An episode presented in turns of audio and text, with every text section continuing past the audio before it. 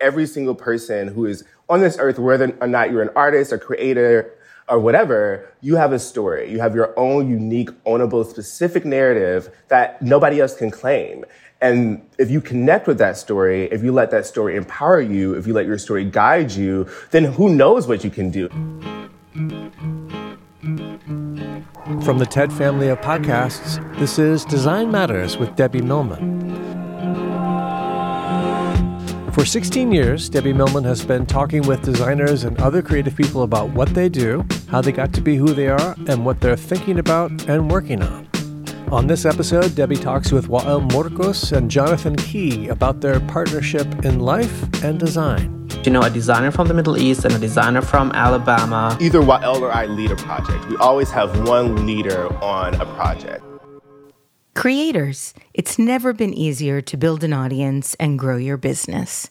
And now you can do it all for free.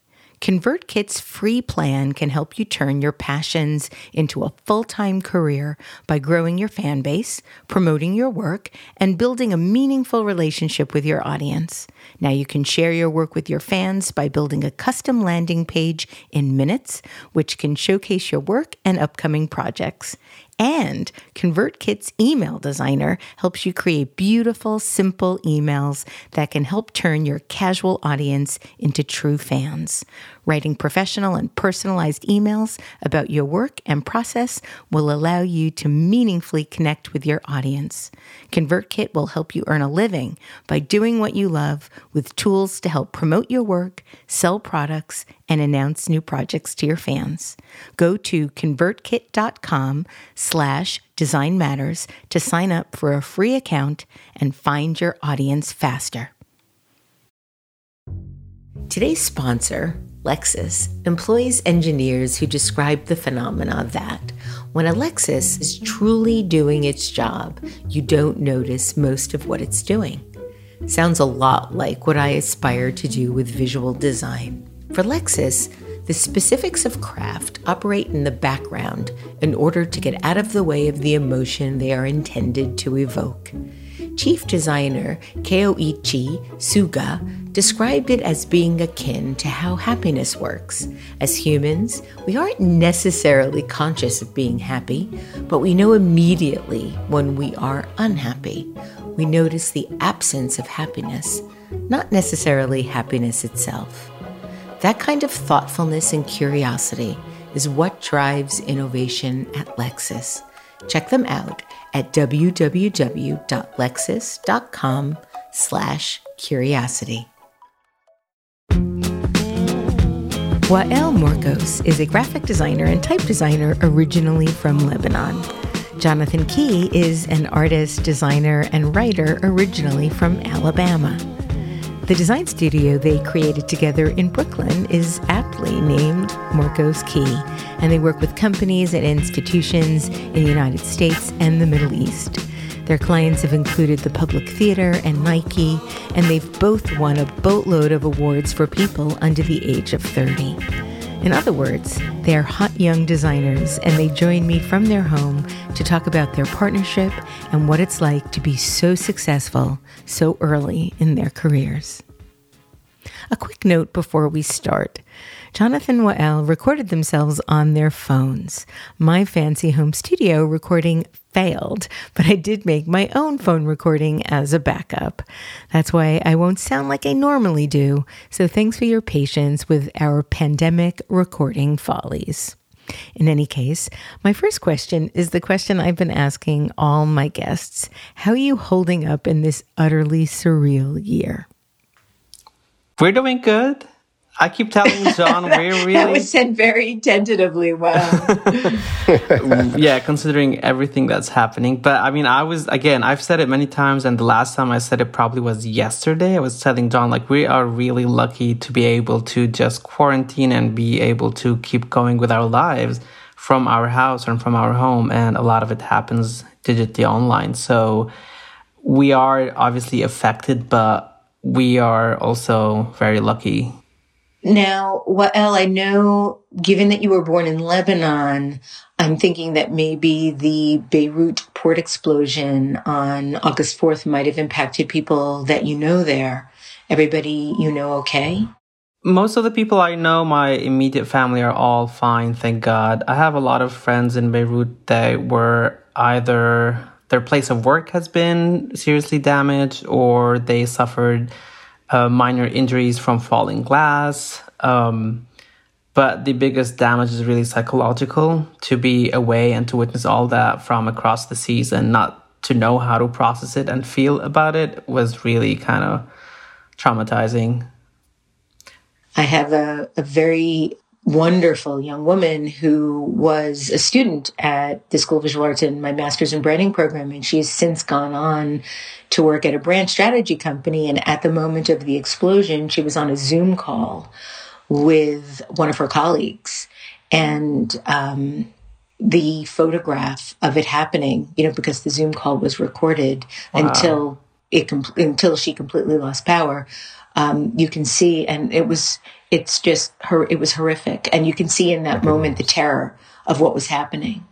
Um, and and i've been thinking about you ever since. Yeah. And wondering how your family and, and friends might be. But one thing to take on from all that's happened is the amount of response that this event has gathered. I haven't seen anything of the Lebanese diaspora that's been happening online, all the fundraising campaigns, all the effort to kind of um, you know, soldier up and uh, funnel funds to the city and to the civic organization that's trying to rebuild Beirut. So it's a very devastating event, but the solidarity response that has happened has been really encouraging and really a positive thing to witness. Absolutely. And yeah, I mean, yeah, and, and and even for ourselves, I mean, what I was talking about, you know, being in New York and being away from home and not being actually there on the grounds to help, but we did. I mean, we we we created a, a blanket that we raised money for. I saw that it. was absolutely gorgeous. Yeah, that said Beirut in my in our hearts, and so I think that you know, that's one way that we've been able to contribute. And we raised twenty over twenty thousand dollars to in one week. To,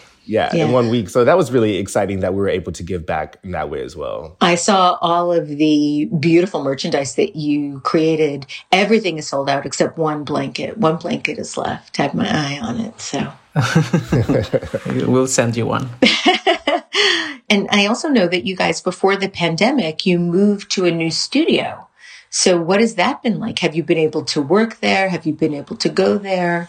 Um, do you regret having gotten a new studio? Tell me all about that.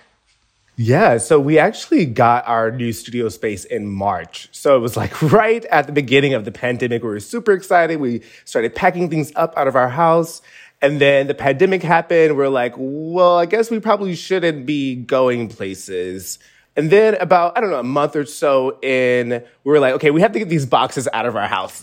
so, so we've been there since, since basically June, I think. And it's been really fantastic, you know, being able to drive there, have a separate space out of our home that is still like clean and safe for us, but also productive. And I understand you've recently taken up roller skating. yes. Roller skating has also been one of the saving graces of this COVID period. We have what we call our quarantine pod or our COVID pod, which is me, Wael, and a couple of our friends. And that well, was an the activity. The official that, name is COVID Coven. COVID Coven. Oh, of course. So of course you've had to create an identity and a, and a name for this. Of course you have. um, but that was an activity that we kind of do together. You know, we get to go outside, we get to exercise, we get to have fun. And it's just been amazing. And I think, you know, just kind of latching on things that just purely bring you joy and things that you could, you know, at, during the warmer times can do outside was amazing. John, um, you grew up in Alabama, Seale, Alabama, and have said that you were surrounded by bucolic landscapes filled with acres of grass, trees, cows, and houses. And you grew up in a southern black church community with a large family of uncles and cousins and elders who lived close by. You also have a twin brother named Jarrett. Are you fraternal twins or identical twins? We're fraternal. But we look, when we were younger, we, we, people used to confuse us as identical, but we're fraternal. Well, that's why I had to ask because you do look so much alike that I was, I wasn't sure and I don't want to make any assumptions. What are the biggest traits that you share with you, with your brother? And, and also how are you most different? I, I just love the, the sort of psychology between twins and how they have this sort of inner psychological connection. Yes, I love this question. So, Jarrett, they go by they pronouns. Um, we're both artists. So, Jarrett and I grew up like many artists doing arts and crafts on our kitchen table. And then that translated to doing recorder in the first grade, playing recorder, and then doing band, and then doing piano lessons and going to theater. So, growing up, Jarrett and I had such a rich education and introduction of art and art making. And so now it's not surprising at all that we're both artists working right now. So Jarrett went to Brown for undergrad and I went to RISD for undergrad. So we both kind of accidentally ended up in Providence, um, where I was studying graphic design and Jarrett was studying theater and public policy. But now Jarrett's back in Rhode Island at RISD getting their MFA in painting. So it's just, I don't know, it's just kind of, it's just amazing that we both are artists and we can support each other. And then, I mean, our biggest difference is, I mean, really speaks to our practices too. Like, I'm a designer. I love thinking about form and function and structure and grids and typography and storytelling and um, how that can come across in a two dimensional plane. And Jarrett is quite the opposite. Jarrett is a performer. Jarrett does theater and dance and uses their body and creates video work and large sculptures and three dimensional things. So it's very interesting, like how we have very similar upbringings, but interpret those things in different ways and respond to different parts of our, our past and our childhood. What kinds of things were you making when you were little? I, I read so much about the fact that you your mom was encouraging you to do all sorts of arts and crafts at home. I understand that there was a glitter incident that I was going to oh ask God. you about. yes. Oh my God. All the research. tell us about the glitter incident. It's, it's very enigmatic online. Oh my God. I love this. So there is a glitter story. So when we were young, I don't even know how old, probably around five years old, you know, like every parent, just giving, trying to give as many options as possible. But as, you know, young, rambunctious kids who get too excited about making art, the glitter fell onto the ground into we had like a rug around our kitchen floor. And i had never seen at that point in my life horror in my mom's eyes. It was like a large jar of glitter too. And she literally picked it up and ran to the front door and just threw it outside. And from that moment on, we've never had glitter in our house. Cause of course it took her hours to clean the glitter up. But even when we get a glitter Christmas card, she'd be like, nope, this has to go in the trash can. Like no glitter in the house ever again. So what things were Jarrett and I also making? So we had a family camcorder. So Jarrett and I would make family home videos together. You know, we would be drawing together, acrylic paint together. And then I think we, I transitioned into doing oil painting as like a very young kid. I was like, this is like what real artists do. So that's what I wanted to do. So around nine and 10 years old, I was teaching myself oil painting. And then around that same time, my mom brought home an HTML book that someone from her job gave her. It was like, your boys are smart. Like, one of them might like this. And so remember, this was probably 1990, like 1999, maybe 2000. So the internet was still times. very, yeah. Yeah, it's very different. Like, you know, the internet was really becoming this kind of tangible thing that, you know, people could actually craft themselves. Everyone was getting personal computers. And so this book entered my life and I fell in love. I was so fascinated that you could type things out into words and those words can be translated into visual images and those visual images can be something that someone else can interact with. Like that was just mind blowing to me as a kid. And so, yeah, and then from that moment, I think that was kind of my introduction to graphic design. I didn't know it was graphic design then. I no one told me this was graphic design. Um, but that was the start and then also painting was happening simultaneously. And music. Um, before we and get to that part, um, I understand that you would create animated graphics for fictitious kids clubs, sites for family businesses, posters for church events. You're quite prolific as as a young artist. You know, I think that my mom just was super supportive and she had really supportive friends. Like, one of my mom's coworkers was like, "Oh, well, I'm opening a front, a real store in Columbus, Georgia, and I want you to do the logo for it." And it was called Believe Boutique. And I will never forget that. And I designed like this kind of like scripty cursive font for her that was like lime green and pink because she was an AKA. So that was important to her. And it was literally on a storefront sign, like lit up at nighttime next to the Mercedes sign. And I was like, wow, like, this is is this big time. Again, didn't know this was graphic design still, like did not have that language, just was doing things that I love, you know, didn't know I was doing typography or things, but it was amazing. And so again, that was another kind of amazing moment. You also play several different instruments piano, flute, saxophone, trumpet. When did you realize you wanted to pursue art professionally versus music or theater, given how many movies we were making with the camcorder and so forth? Yeah, so Jarrett played flute, I played trumpet and saxophone, and also Jarrett played piccolo, and then we both played piano. And, you know, in high school, when I was around in the sophomore year of high school, so 10th grade, I was doing band, was doing all of these activities, but one of my friends who was applying to college brought this SCAD prospectus book that had, you know, all the classes and all the courses that you could take. And I was like, oh, can I see that? And I was just flipping through it super casually. And then I came across this graphic design section that said graphic design. It had websites, it had posters, it had logos, it had typography. And I was like, this is what I'm supposed to be doing. This is everything that I care about on one spread. I did, and that's when I got the language. That's when I was like, art school is a thing maybe I should be looking at. And so basically I ran to my art department, my visual art department, which Sally Bradley, who was the teacher there. And, you know, I had taken, I had never taken any art classes. And I was like, I want to be a graphic designer. Like I'm doing this. I want to do this. And she was, she was like, cool. Well, you have to take this foundational class before you could take the more advanced classes. And, and I was like, I don't have time for that. I'm a sophomore. It was second, second semester sophomore. I was going to be a junior next year. And then so she basically worked with me after school during my band classes to kind of alternate with me getting this credit so I could kind of expedite this art track so I could take the more advanced classes so I could do the more advanced programs and, um, build a portfolio because I knew at that second that I was like, I have to go to art school. You've written about how growing up as a queer kid in the South, you were constantly aware of how your presence and identity were often at odds with everything around you. But it wasn't until you arrived at the Rhode Island School of Design that you really began to dissect your upbringing. And what did you realize and how has it impacted who you are today? Absolutely. I love this question. So, when I got to RISD, which is a very different RISD than it is now, so it was in 2009 when I got there, there were two black students out of a class of 500.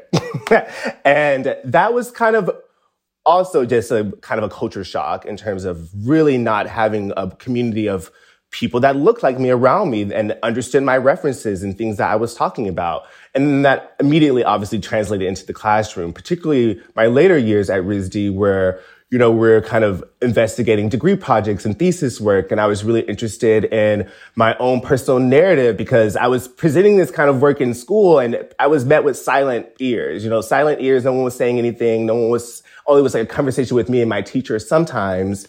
And so I realized that maybe I should write this down. Maybe I should get a bearing on what am I trying to talk about? Who am I? What, why am I asking myself these questions? What does it mean to be a black graphic designer, a queer graphic designer, a designer from the South, a designer with their specific family makeup and experiences? And so I was very much encouraged by Jan Baker, um, rest in peace. She was amazing teacher at RISD. That was like, she, she saw a little bit of my writing and she was like, you have to write this. This is very important to get this story down. And from that writing and that encouragement, I distilled it into four themes for myself, which end up being blackness and queerness and family and southernness and allowing that to kind of be a bedrock of material for me to make work from and being able to pinpoint specific instances and being able to tr- and translate those to other people. And so that whole project ended up in a book project. And that simultaneously, I was also interviewing other people about their identities. Like, how do you talk about your identity? How does heritage identity performance show up on our physical body? So I did another book that was everybody else's stories that had photographs. So it was kind of this dialogue of trying to figure out as a designer, how do you communicate these nuanced experiences in a visual form? And so, yeah, that's the foundation for what I do now. and so that that also was reflected, I know, in your thesis you mentioned some of the questions. I know that you were asking yourself, um, what did it mean that you were a designer from Alabama? What did it mean that you were a queer designer, a black designer? And, and also really asking yourself if there was a visual vocabulary that was uniting these themes. But one question you did ask that I was really curious about was, does any of that matter? Does mm, it matter? Exactly. And I'm wondering how you found your answer and what that answer is. Yes. Does that matter? And I realize that it does matter. I think every single person who is on this earth, whether or not you're an artist or creator or whatever, you have a story. You have your own unique, ownable, specific narrative that nobody else can claim. And if you connect with that story, if you let that story empower you, if you let your story guide you, then who knows what you can do? And you suddenly will have so much access to so many different opportunities that you weren't aware of just because you have built agency around yourself, just because you've built confidence around yourself. So those stories do matter. And for me specifically, really framed what I wanted to see in the world. It framed the types of communities I wanted to build as a professional and the type of clients that I wanted to actually work for and, as well. John RISD is also the place where you met Wael. And I understand you met in an art class, self-portraiture. I love that, just the sort of meta-ness of that. um, so, well, what was that first meeting like? I read that you were mutually impressed by each other's research and style, but I have a feeling that it went much further than that. So tell me everything. I guess it gets even more meta than that because uh, it was during winter session, and John was in the undergrad program. I was in the graduate program, so we would not have met if it wasn't because of that winter session class, which was self portraiture and art. And I was also taking a film class, and my the assignment that I gave myself, I was making a video of people standing in front of the camera and just saying my name. It was a way to build a self portrait from other people saying my name. And John was in my class, and I said, Well, I want people for my video. And John obviously was excited to participate. Yeah, John was one of the people who came into that shoot day and stood in front of the camera and kept saying my name for about 11 minutes back to back. And do you still have the tape of that? Oh, yes, yeah. I, ha- oh I have. my the, god! well, I have I the final so need to sure. see that.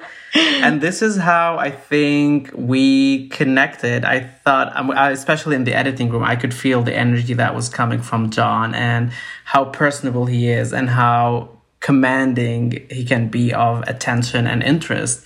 And I think that blossomed to uh, a friendship and a collaboration. And John would hang out in the graduate studio more than he did in the undergrad studio. And he was friends with all my classmates uh, more than he was with his own class. And that's because I think he found in the grad studio a space for um, people to critically try to talk about graphic design that he wasn't able to find in his classmates. And I think to me, it was also a way to kind of find somebody who helps me come out of my the way that I looked at things and present me with bigger ideas and bigger questions that I was fascinated by. So I think it was and then the rest is history.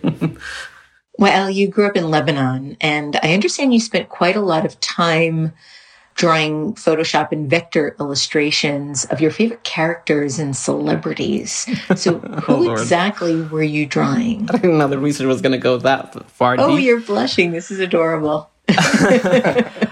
Surprisingly, it was during the 2006 war on Lebanon during the summer where we can also not do much. And I think we were taking illustrator courses it was Mariah Carey. There you go. oh, how great! How I think what I was, and there was also another Mexican pop diva and telenovela star, Thalia. And I think I was just uh, recently accessed the internet, and I was like bombarded by these pop pictures, and I was fascinated by the color and the art direction of it and i was learning illustrator so i actually spent like days and days recreating a photograph using just like little vector shapes and meshes yeah, I think that was a crash, self crash course into Illustrator. You also designed a notebook of your grandmother's poetry. Mm-hmm. What made yes. you decide to do that, and how did you go about doing that? I took off. I left my full time job, and I got accepted to RISD, and I took like a month break to kind of leave Lebanon, come to the states, And I think that pause made me realize and kind of pre- preemptively knowing that I'm going to miss my family and my grandmother. And I just realized how important it is that my grandmother writes poems. It's mostly about herself, her family, her daughters and grandsons, and everybody around her. So basically, it was about us. And uh, whenever the family was gathered, we would tease her about it until she finally goes up and gets her a notebook and reads the poems. And all laugh about it. And just it was like a really precious moment. I think before I left, I kind of felt like I needed to leave a gift or something back for, for her and for the family. So my cousin and I, we stole her notebook and scanned it all and put it back without her knowing. And then I, we proceeded to typesetting it, and I took photos of uh, different corners of my grandmother's house, and then we made turned it into a poetry book that we got actually printed in a couple of thousands of copies. And then we had her beautiful photo on the cover. Eventually, we had a family dinner, and we surprised her on her birthday by just presenting her with that book. So it was a birthday and a book signing event surprise for her. And I, I remember the moment she was sitting on the table with piles of books around her, and everybody was like asking for a copy, and she was signing it. And she hadn't had written a poem for me specifically, but the next summer I visited after my first year at RISD, there was a poem that she had written for me as a thank you. When when you guys end up doing your monograph, I, I really hope you include it somewhere. Um, when Marian Bantjes did her book, uh, I wonder she included a piece about her mother and her mother's list. Her mother was a, an avid list maker. And there's something so wonderfully intimate about seeing that work. You really get a sense of who that person is intrinsically. And it's just so touching and beautiful. So before we get to you leaving Beirut, I have a couple more questions about what you were doing in Beirut before you left. You received your BA in graphic design from Notre Dame University in Lebanon and then went to work at Saatchi Beirut. What kind mm-hmm. of work were you doing at that point? What made you decide to go into advertising as opposed to graphic design? Well, I was not in advertising. Uh, the parent company was Saatchi, but they had an internal, almost independent department that was called Brand Central within oh, Saatchi. Yes. Mm-hmm. And all they did was branding for uh, big companies in Lebanon and in the Middle East. Um, and I think they were one of the best studios in Lebanon. So I was really um, happy to be part of that while you were still at Saatchi, your interest in Arabic typography motivated you to become involved in the typographic matchmaking project where you mm-hmm. teamed up with Dutch type designers to collaborate on designing bilingual typefaces. Who did you work with and what was that like? Oh, that was a whole adventure on its own. So there's an institution called the Khatt Foundation uh, by Huda Abifarès and they had done a first project that invited a designer from the Middle East and from Europe to team up together to design bilingual typefaces. That was project one. On that project, I was brought in as an intern by the end of it to help them set up the exhibition that would launch the book in Amsterdam. So I had to take a break, a seven week break from my first job to go re intern in Amsterdam. My bosses at the time were really understanding. And that was a design eye opening experience for me. I think that changed me. Um, it was an amazing experience, and for the first time, I saw myself as a Lebanese Arab designer designing Arabic typography in a international context, and I was faced with all the misunderstanding and stereotypes and and uh, f- exotic fascination that people had, and I suddenly realized that it's up to me to kind of like stand up and rectify the record and write that record and fill the record. Uh, so when the project happened again a couple of years later, this time Huda Abifarès invited me to be one of the designers that designed the fonts. And it was a group of really amazing uh, designers. Uh, included Peter Bil'ak, it included Reza Abedini. So I was one of the youngest ones, and I was paired with Artur Schmal, an amazing type designer from Holland. And that was my second, but maybe first professional Arabic typeface. And just being, I remember just being quiet the whole time and shy, just observing these like icons of design talk about typography and just like not having much to add to the conversation. And I guess that kind of like lit a fire under me and then it pushed me to like do the best I can so I can contribute to to this discourse or if I want to be part of this uh, community. And if I'm excited about contributing that way, then I should do something about it. But that's how the, my first official typeface called Kufam was born. Um, we called it Kufam because I was inspired by early Arabic from originated from uh, what is now Iraq in a city called Kufa. And Artur, my design partner, was inspired by lettering from Amsterdam. So it was Kufa and Am from Amsterdam. It was the font called Kufam. And it is now acquired by Google and re released as a free font on Google Fonts. So that's also exciting, full circle. you stated at the time graphic design and Arabic didn't have a lot in common, that everything felt outdated, nostalgic, or simply badly done. Mm-hmm. But you've also said that you believe that graphic design and typography can be used to preserve language. And, and I'm wondering how, how that is possible and if those could also potentially be counterintuitive. I mean, if you think of a traditional graphic designer's course, we go through uh, colleges and universities to learn the practice. Uh, still today, in the region around the Middle East, the Gulf area, most schools and university are borrowing Western uh, and then adapting it to fit uh, the current culture. So we learn it in English. Our references are Western designers. Uh, the books that we look at are all in English from people that are not from our culture. So what we identify as cool, as cutting edge, as uh, interesting, exciting design is not even in Arabic and does not deal with the Arabic script. What we're faced with is the culture around us that's not documented, that's not talked about, that uh, might be neglected. And um, I remember my classmates and probably myself we did not want to like resolve that brief or that class um, homework using Arabic because it was just not fun or cool.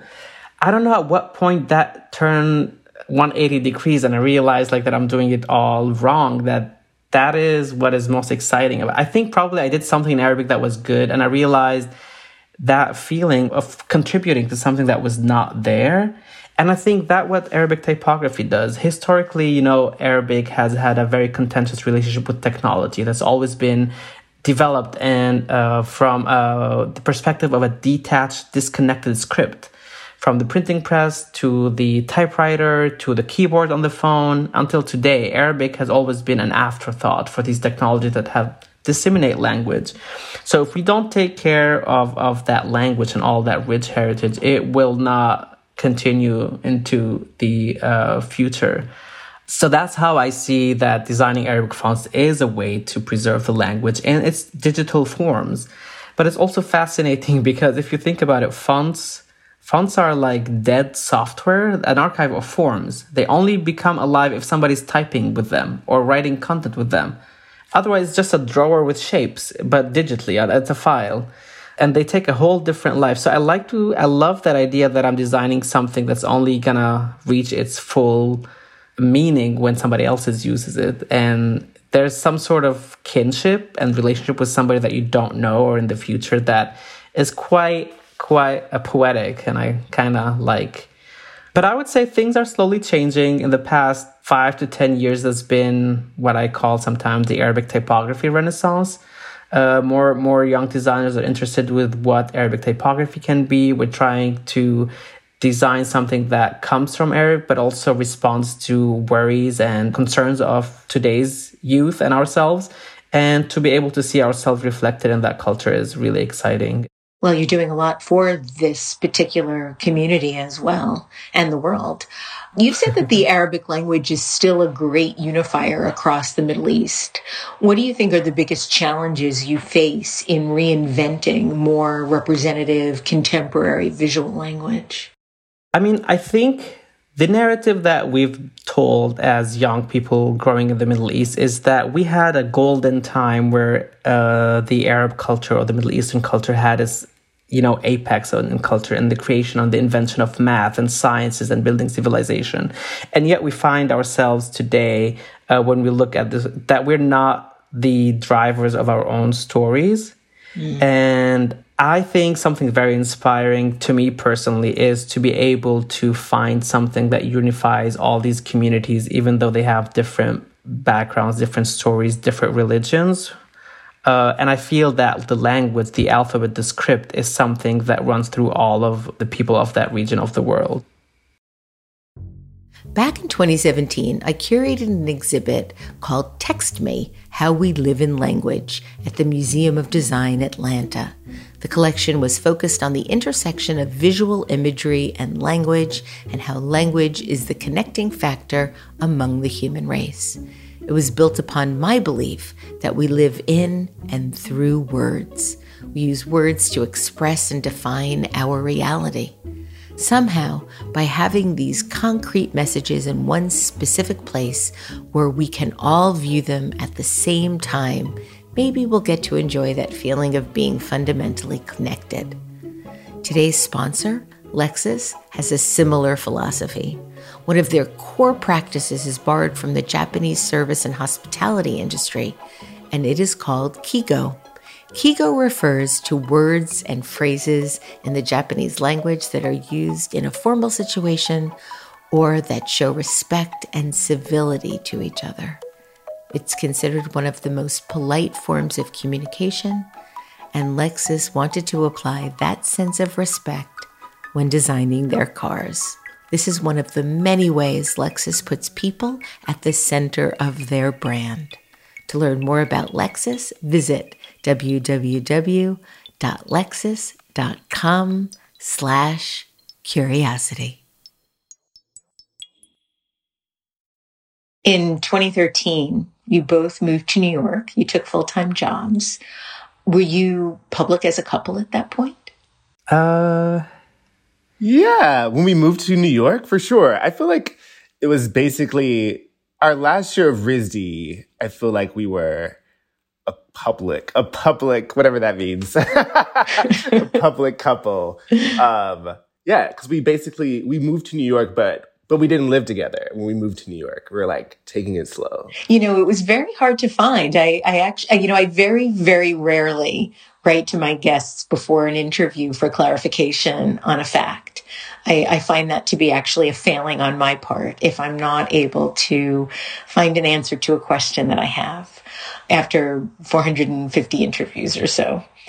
Um, but I, I, have a confession I had to write to John and I said, you know, sensitive question, are you guys a couple? And he said, yes, we're married. like, why couldn't I find this? Why couldn't I find this? So I wasn't even entirely sure that you were, that you wanted to, to be a public couple in that you're also work partners as well as life partners. Um, you know, Roxanne and I went to Egypt and we were very specifically told no public displays of affection. People are not at all interested in seeing that. You could even be arrested. And I was thinking about you, and in Lebanon and, and how your family might have uh, responded to coming out. And John, you coming from Alabama, which is, you know, a very red state. Um, how have your families felt about your your relationship and subsequent marriage? um, I guess I'll go first. Um, this is a very interesting question. I think Wael and I, like you stated, you know, we are a couple. We've been a couple for since basically 2012, and uh, we got married in 2017, and. Uh, we started our studio officially in 2017. And I think you brought up an interesting tension. I think, you know, it's a tension that with like me being from Alabama, like it was a, several conversations. It was several, it was, it was time, you know, similarly with Wael, several conversations is time. And, um, but it's not, and, it's not done yet. You know, it's yeah. still happening. It's, sure. it's a, con- yeah, I think growing up as a queer person, you, it, for some, for, an outsider, it looks like this must be really weird how you navigate this thing. But for a queer person, it probably comes in like as a second nature to how to what to disclose, what not to. Um, um John and I are both like really driven what we want to do, so we always felt that this is like a secondary kind of information that it did not need to foreground our work. If we are asked about it, we are happy to disclose it, but it's not something we feel that we need to. Um, personally, I'm out for very select member of my family in Lebanon. Uh, I personally feel comfortable being out, but uh, it's just that the rest of my family are still in Lebanon, and the argument that I get is, well, how would that affect them within their bigger community? And it's just find it that it's sometimes just less headache to deal with and to focus on other things. Yeah, I mean, even with, you know, like recently with my dad, you know, I had all these articles come out about Forbes and all these things, all of my work and all these art things. And I'm like, you know, I'm very clear about who I am and my paintings, my practice, my work that I make. And then, you know, a local paper at home, like republished it. And then I think there was like a tension with him in terms of what do you communicate to the public? What do you communicate in the private? Which is annoying kind of conversation. Like it's not a conversation that I necessarily recognize. Cause I think for me, it's like, at this point, I'm just like a grown up. and so, you know, I am, I've been living my life for such a long time. But I think for our studio, you know, like, I don't know. I don't know if it's important for us to go into meetings and the client knows that we're married. Like, I don't know if that's important. And sometimes they like see it. They're like, "Oh, are y'all married?" And we're like, "Yeah." You know, like it is. It's, it's it is obvious. You know, it's, it's so in so many ways. I think. Um, which is another reason why I guess it's not necessarily important information that we have to like put on our website. This married graphic design duo, you know. I don't know. It's a sensitive subject because you do want to be known on your own for your own identity. It, you're not a shared psyche, and you have very, very different practices or parts of your practice that are so individual. Actually, that's, that's something I wanted to ask you about. How do you manage the work that you do, John, as an mm-hmm. artist, and Wael, the work that you do as a, as a typographer within your overall practice of shared work? That's a great question because we could always think about that thing, especially when we wanted to officially start the studio. One of the questions that I was thinking about is what would what is that gonna mean to future clients? You know, a designer from the Middle East and a designer from Alabama in New York. Is it like what kind of mixture is that? Like, is that going to coalesce into a brand ethos that people are going to understand? Um, and I think at the beginning, I also had a certain rigid idea of what that means to start a studio, and then we're going to be fully both equally dedicated to it in specific ways. And I think I kind of grew, grew out of this idea a little bit, and I embraced the fact that we both have very diverse interests and activities, and the studio is only one of them. And whenever that makes sense to kind of grow these throughout the studio, our clients, our project, we will do that. And whenever we have opportunities of doing things separately on our own, we're also going to do that. And I think I'm a graphic designer, I'm a type designer. I love working for clients and solving their their problems. I guess I'm also slowly investigating a voice of what it means to be an Arab immigrant in New York City. And that's a question that's taking time to mature, but I'm also not rushing it. Yeah, and I mean, I guess also the other thing that is kind of crucial to our formula is you know, one, either Wael or I lead a project. We always have one leader on a project. And that really allows us to, you know, know that the emails are being taken care of. The proposals are being taken care of. This project has a process from start until finish. And oftentimes those things do align with our interests. Like I love books. I love editorial design. So that often tends to be a lot of the things I do. But also, that doesn't mean that Wael isn't working on my projects. That means that if I need help, I have to ask for help. I need to tell him, or I need to bring in my other designer or freelancer. And that goes for him as well. So I think that we just kind of also created a structure in which we can have independency and agency over kind of the work that we're doing. And we can easily collaborate and bring in one another because we know that Wael was an amazing type designer. Like I'm not an amazing type designer. It's like, you know, I do do type and I'm, I love it and it's great, but Wael was amazing at it. So I know that that is some, something that he can elevate any project that I do. And I'm amazing with images. I'm amazing with composition and storytelling. And so Wael knows that he can bring me into that. So there are these kinds of gives and takes that again allow us still to make time for these other projects that we want to prioritize. In 2017, some friends recommended you for a job with Ellen Lupton to design an exhibition at the Cooper Hewitt Design Museum. And in order to do this project, you had to be a legally registered business to work with a Smithsonian institution. And at that moment, Morcos Key was born.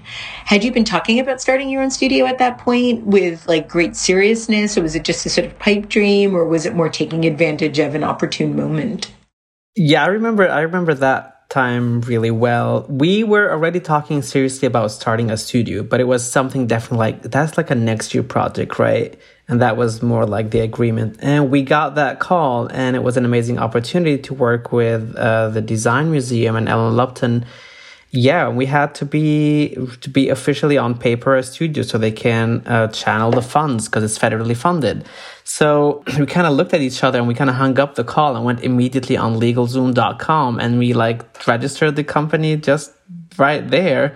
And then the next day we did the other required paper to be registered with the government. So we can't take on that project. What project was it? It was the exhibition design for a Hear See Play Designing with Sound, exhibition design um, at the Cooper Hewitt Museum. So it was an amazing opportunity that we could not say no to. What a great way to kind of like uh, start the studio with that. You have both sort of hit the design scene with great fanfare. Um, you're both winning awards, quite a lot of awards, both independently as well as together.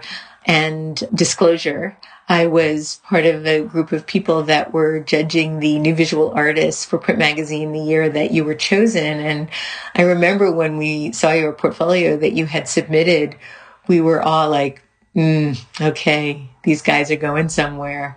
Um, it's so exciting to see the first steps of young designers sort of hitting it big. Um, I remember when I first saw Jessica Walsh's work, same same thing. Jessica Hische as well, same thing. Timothy Goodman, same thing. How do you perceive this early success? Are you just grateful? Are you concerned about maintaining it? Are you concerned about longevity? Talk about your relationship to this notoriety now that you have. Oh, this is such a good question. I mean, honestly, me and Wael uh, work 24 7. That is our plan. That is our faith. That is our willpower. You know, we are, we are workers and we love what we do. And anytime we ever get something, you know, I was like, we have to take a moment and pause and celebrate this. Like, this is an amazing opportunity. Like, sometimes we'll just like move on just quickly to the next thing because we're just so involved in our projects. But it is, I think it's very humbling. I think it's, we're very blessed to be able to make things that we love and make money off of it. And then other people also like it. Like that's the best job in the world. But to, to me, this is, is work. We are just workaholics. We just love working. We put all of our energy in working and thinking about our work and you know, and I think that's also why we have so many different practices because it allows us to continue working, but flexing another side of our brain that helps inform the other work that we're doing. So just the workers. I have a couple of questions that I just want to ask you about some of your projects so people can look into them as well. You were both recently part of a group of artists that took over the New York City subway station at Brooklyn's Atlantic Avenue Terminal at Barclays Center. So can you talk a little bit about what you created and what you were hoping to accomplish with this work? Yeah, I uh, that was an, a great project, and we were invited by Rich Tu, who works for MTV, to participate in that campaign. And I think when we got the call, what immediately came to me is like visibility. You know, you are in a, in a, in a place where people are gonna see it. And to me personally, it reminded me that I've been in New York for so many times and I have never seen Arabic on the subway. Uh, although New York has a, a, big community of Arab Americans, over 160,000 uh, Arabic speaking people in New York, but there's still something about the language that does not get shown. Uh, so for me, that was an opportunity to create something that will make me feel giddy and happy. Um, I think my piece that I submitted, one of them was a smiley face at the mouth. It's a typography in Arabic that reads "Tomorrow's a better day," and it was um, in June, so it was like at the peak of COVID. And the other one was Under the Rainbow, which was also an abstraction and lettering piece. Um, and just to see them in a public space and see people pass by them is it's just really nice to be able to kind of put a stake in the city that you've been in a while and see like feeling the city respond to you and be able to call it home because we're both kind of outsider to New York City and then we came here and we're making it our home. The Center for Book Arts exhibited a selection of your book projects. Um, the exhibit also included a selection of books from your personal libraries that have been instrumental to your practice and are in dialogue with the projects being exhibited. I also got an opportunity to interview you for that as well. Which book projects are included in the exhibition and why did you choose those specific projects?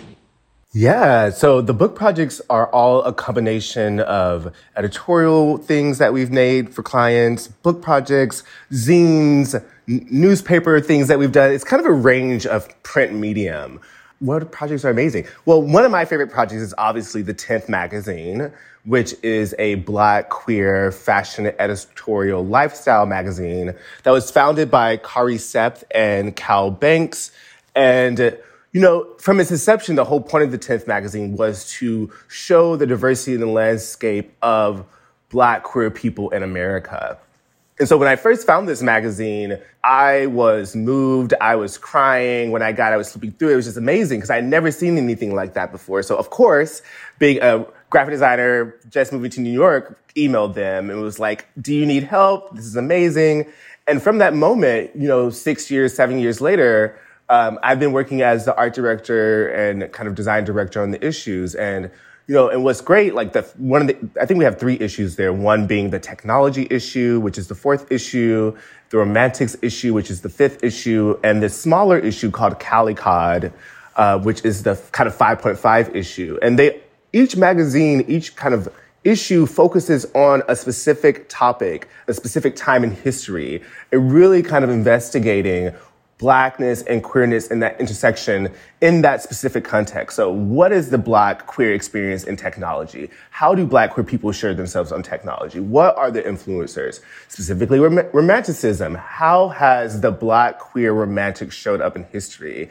There is a painter that I'm forgetting obviously right now that painted these rainbows and he's kind of rumored to have been a black queer painter and this was done in, you know, the 19th century. So it's kind of just amazing you know, these hidden stories and this diversity that can be, um, that can come to life when you look for it. And the Calicod was more about, about vacation, leisure. What does it mean to celebrate all the people who bring these magazines together and have these moments of joy? So anyways, I love, I love those because it becomes like a very, like a visual feast for each of them because it can be so nuanced and so specific every time. I have two last questions for you.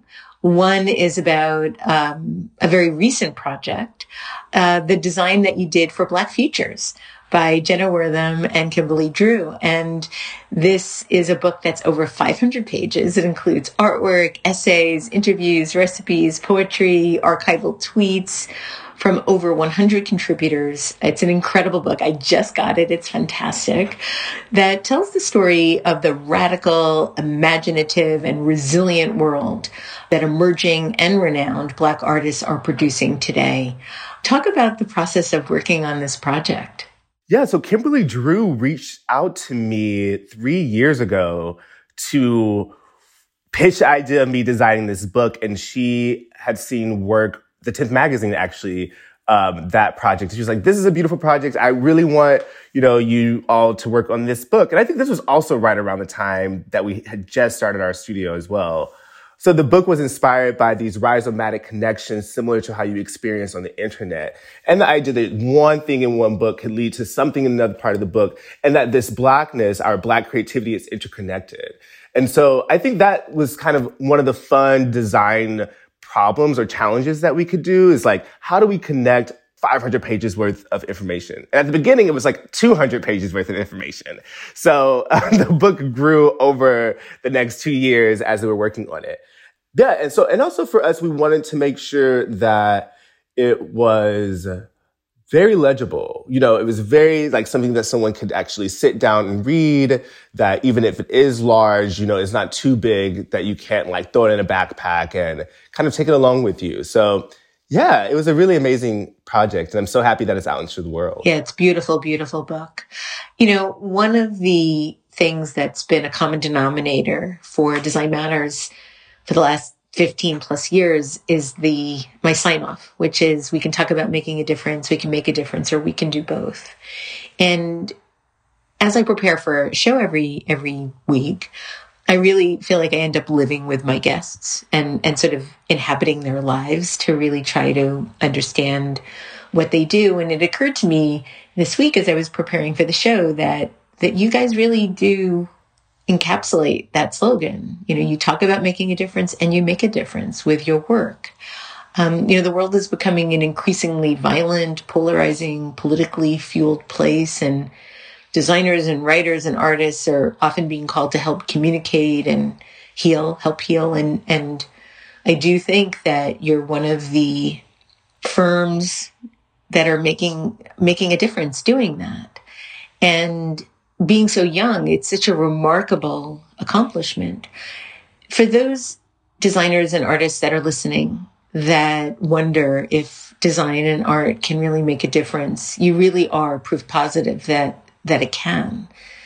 And I'm wondering if, as, as our final, as my final question, you can share one or two ways that anyone that's thinking about trying to make a difference with art and design, how, how they might be able to get started and, and sort of step into that unknown place and, and make a difference? I think John should start. For me, if you want to make a difference, I have two points. One, write your story down. Figure out who you are. Figure out what you love. Figure out what inspires you and what you're passionate about. And then at that same time, figure out where do you stand in the world? How much space do you take up? Is it important for you to make a poster about Black Lives Matter or can you just donate? Is it important for you to, I don't know, just like re- recognizing what your power is, your superpower, I like to say sometimes, and how that can actually be effective in the world. And sometimes it's small gestures to start with that can lead to big gestures. And I think the small gestures are really just looking around you and just doing the things you care about and sharing those things with people that you love. I mean, that, that is the step. The first, the babyest step. And then once you do that, you will find more people that love and care about the things that you do and you will inspire one another. And then from that step, you will, I mean, who knows what's going to happen? To me, the world is interconnected more than ever. And visual communication is the way that brings us together. Everybody is scrolling on their phone and trying to reach out to something else. So there is more than one way to to reach a mainstream. There's more than one way to affect the people around you or to leave a mark. You don't have to go through the traditional channels of becoming a movie star to become a celebrity to feel that you have a legacy that's to survive you. That's not how it happens today. It happens through uh, finding what matters to you and finding the little gesture that you can do something and talk about it and feel proud about doing that and um, just be thoughtful about what you work on. And I don't know, I always find this question really very tricky to kind of explain it to people because I don't know, there's something inside you that that makes you the weirdest person you are and that's going to be your superpower that John is talking about. So find out how you can put that weirdness that you have into action with the people around you and that's the best place to start. Jonathan Key, Wael Morcos, thank you so much for joining me today on Design Matters. I'm thanking you so much for making a difference with the work that you do. Thank you for having us. Yes, thank you so much for having us. You can learn more about Wael Morcos and Jonathan Key and see some of their work on morcoskey.com. This is the 16th year I've been doing Design Matters, and I'd like to thank you for listening. And remember, we can talk about making a difference, we could make a difference, and we can do both. Right, Jonathan? Right, what? Yes, we can. Yeah. I'm Debbie Millman, and I look forward to talking with you again soon. Design Matters is produced for the TED family of podcasts by Curtis Fox Productions. In non pandemic times, the show is recorded at the School of Visual Arts Masters in Branding program in New York City, the first and longest running branding program in the world. The editor in chief of Design Matters Media is Zachary Pettit, and the art director is Emily Weiland.